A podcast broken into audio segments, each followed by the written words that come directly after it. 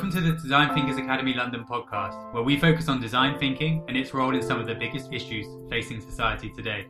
My name is Ben Crisp, and today I'll be talking to and getting to know one of our newest design thinking facilitators at the Design Thinkers Academy London, Aliyu Fofana. Aliyu is a senior consultant, facilitator, and leadership coach, and has worked within the private and not for profit sector for 12 years, and is well known for challenging mindsets and behaviours to get leaders and teams to a place where transformative change can happen.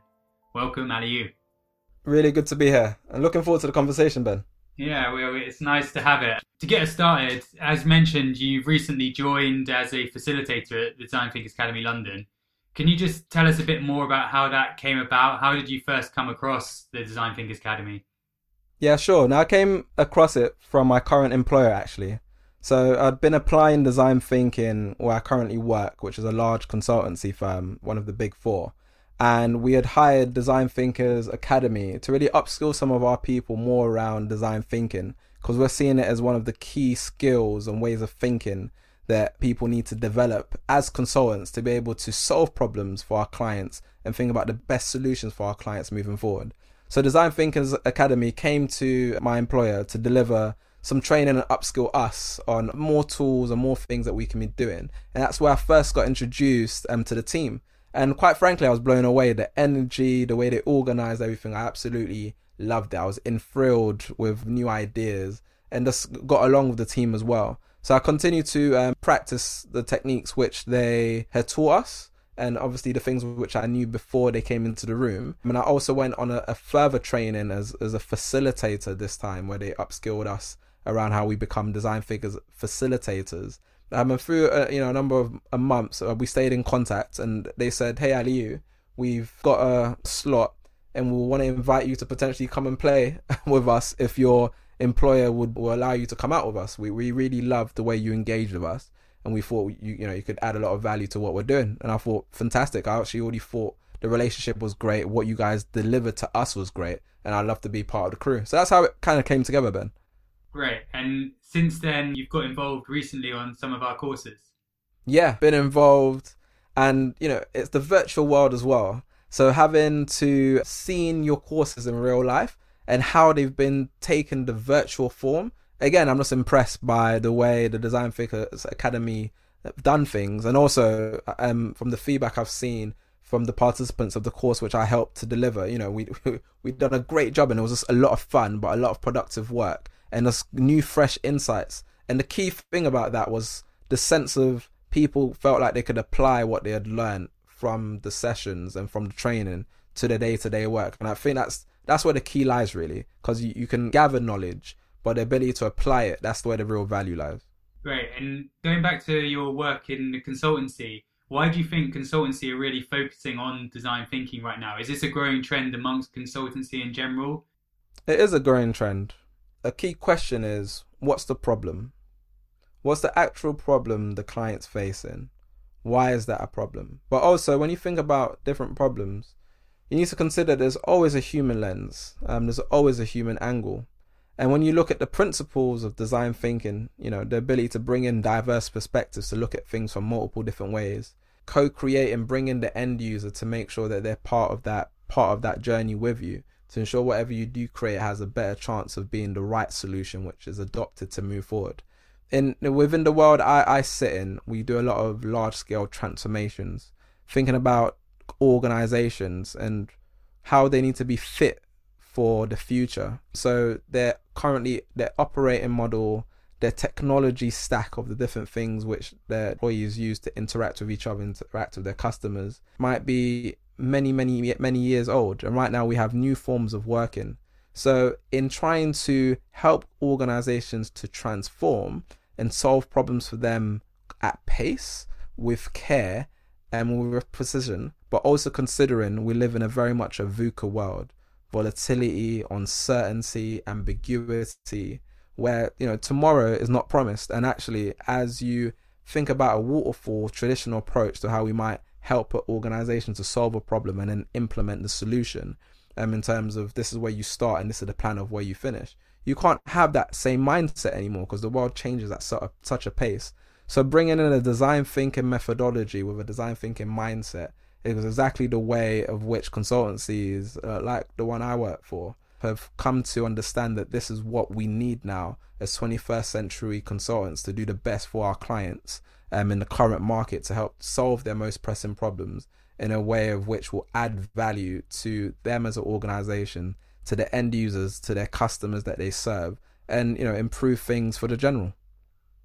And have your clients recognized that since you've started incorporating design thinking?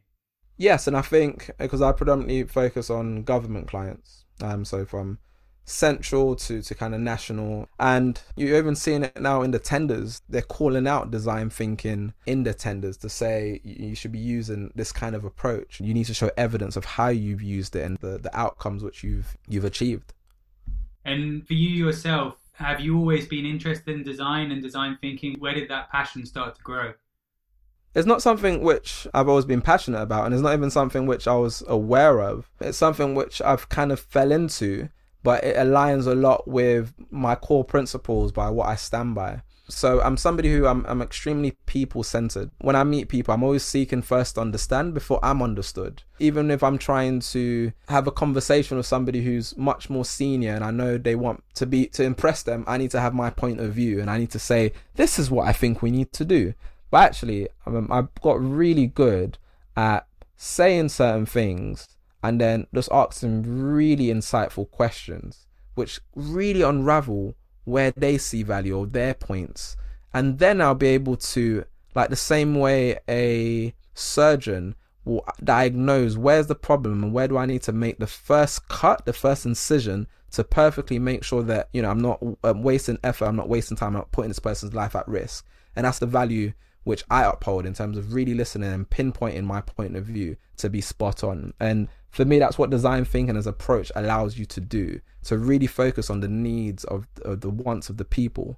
Um, so make sure that you're pinpointing on the exact best problem to solve and in the exact best um, solutions to test and at quick at pace so you don't waste time and effort in order to get to the right outcome. So it's not something which I knew about, but it's something which I was practicing but without any structure or methodology around me. So once I was introduced to it, I felt like a fish in water. It was just like, I've been doing this, but I didn't think about it this way. And now I actually have more tools and I have methodologies and I have case studies of other people who have done it from elsewhere.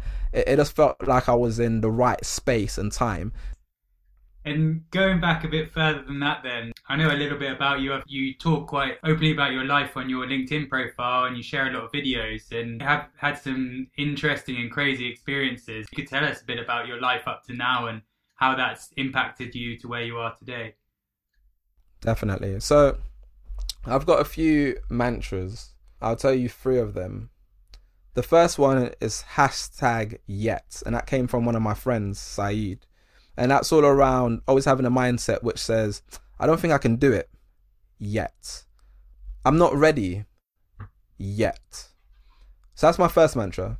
My second mantra is an African proverb which says, if you want to go fast, go alone. If you want to go far, go together. And I summarize it in saying further together. So I say that a lot, and that's what I always try to focus on. Is how do we collaborate and how do we go further together through diverse groups and the last mantra, which goes back to the stories, which I'll, I'll tell you in a second, is audacity with purpose. It's not being out there doing things which are can be seen as quite big or risky or somebody said you can't do it but you push to do it because of arrogance because of overconfidence. Is because you have a purpose of which you understand the why behind what you're going to do and you have a vision of where you're trying to go to. So because of that, it pushes you to push through the boundaries, to push through resilience, to push through the hurdles, and be resilient in order to achieve the outcome or in order to shoot for the stars and then land on the moon. So that mindset really started off um, from when I was younger. And it started off with a, with a negative experience, which I flipped into a positive one. Where in secondary school, I wasn't doing that well in maths whatsoever, and actually in a few different subjects.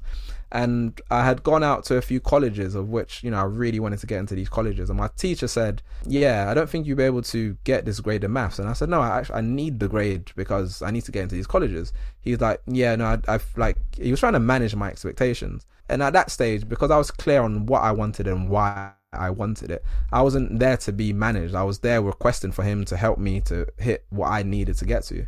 Um, he didn't see it that way. Um, and I took that as if you don't see it that way, I do. And I'm going to make sure I get that. And that was the first time which I, I really felt a sense of purpose, a sense of this is what I want. So I went out of all means, speaking to my parents, um, getting them to get me a tutor and them supporting me as well after school classes, etc., etc. And I got that grade in the end.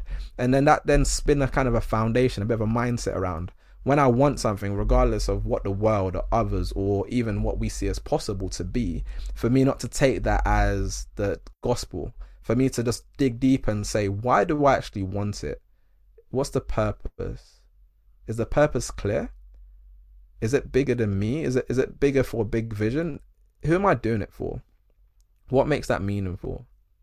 And if I can really dig deep and connect to that, then trust me, I'm just gonna move forward a bit. So that that goes again to other stories of when I wanted to go across to six different countries across Africa for six months. Um, and I pulled together a team of ten people, and within that six months, we we shot three different documentaries. We done three different workshops across three different countries. We tested business concepts in different countries. We interviewed investors as policymakers. Um, you know, we went to events which had the likes of Richard Branson, Winnie Mandela, Muhammad Yunus. We went to events which have different African presidents, and I was in the same room with them through that same sense of audacity with purpose because we did not have money to be in these events. We had to hustle our way in, speak to people, convince people, think of different mechanisms of how we can add value in order to be in those rooms. And we didn't have funding to put any of those events together we'll land in a country we only have a month we haven't got a venue we, we haven't got food we don't know who the attendees are we don't know who the speakers are. But within a month in a country which i don't know anyone we're able to pull together resources convince people to come on board people who uh, do documentaries and uh, you know film directors for a living. I'm having conversations with them they're trying to charge me 3000 pounds to come and cover our event and shoot a documentary for three days by the time of the conversation, they were saying they would do it for free, and they did it for free, and they edited it and sent it back to us for free. And and again, me being from the UK, I had a perception of what it would be like when I go to these different countries in Africa, and that you know I was completely blown away because when when I understood their why, what was important to them, and I told them the story of what we were doing and why we were doing it, it was like we're all just kindred spirits and we just wanted to all help each other to get there. So through those conversations I realized the things I was I was trying to do because it was bigger than me and it was bigger than them. It wasn't them doing it for free. It was me helping them achieve their why as well. Um, so for me, those are some of the things which which I live by, and some of the things which have really shaped what I do and, and kind of why I do it. And it shapes me up to today, and it, it connects to why I've further developed and I've doubled down on my investment around understanding and applying design thinking. Um, because I feel that it brings the diverse perspectives together in terms of further together. It makes you think about the why and the bigger reasons because you're looking at the problems. You're you're digging into people's needs a lot more than you normally. I mean, you're really considering things from multiple different lenses, which is just a lot more deeper and meaningful. And also, you have a sense of curiosity and a sense of the possibilities through prototyping, through this didn't work yet. Yeah, and that sense of empathy as well really comes across, putting yourself in the the eyes and the shoes of others, and then working from that perspective. Exactly, Ben. If there's anyone else listening to this who is inspired by your journey or wants to go into a similar career, wants to look at things like design thinking or get into the world of consultancy, is there any advice that you'd have to them start that journey? To start the journey, I would say the design thinking for me there's a few pillars. Um, one for me is around curiosity. So I'll say be curious, seek to understand, ask questions, always ask why and ask why not. Connect it to to your purpose because the more you you're energized around what you do and why you do it, the the more I feel that you be a fish in water striving towards um, a bigger outcome, which which is beyond you. I would also say find mentors, find peers, find friends, find a community, find a tribe.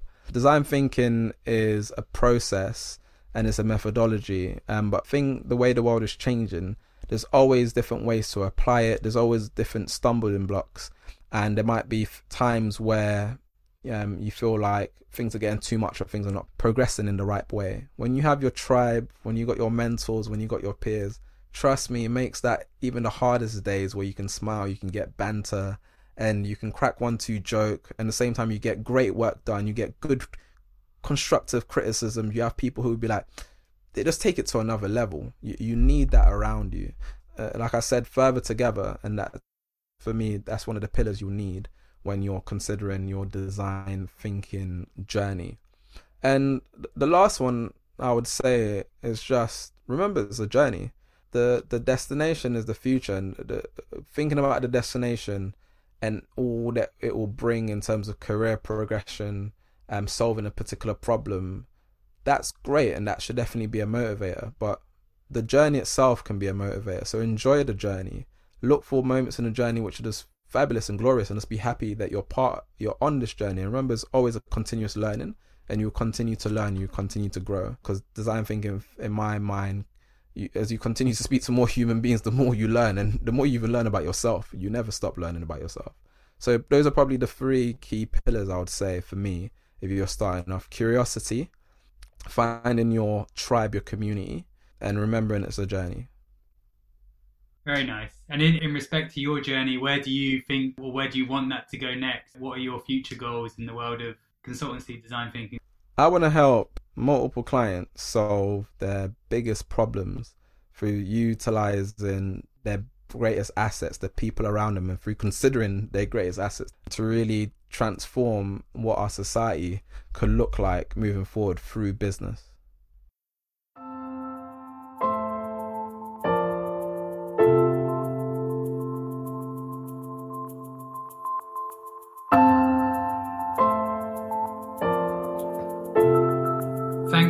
Aliyu for sharing his time for that podcast. If you're interested in joining one of the Design Thinkers Academy London courses, you can find out more at www.designthinkersacademy.co.uk. There you will find information on all of our various design thinking courses, our bespoke courses, and any design consultancy work we do for our parent company, DKNA. On top of that, you can find more design thinking blogs and all of our other podcasts. Thanks for listening today and stay tuned for another design thinking podcast coming soon.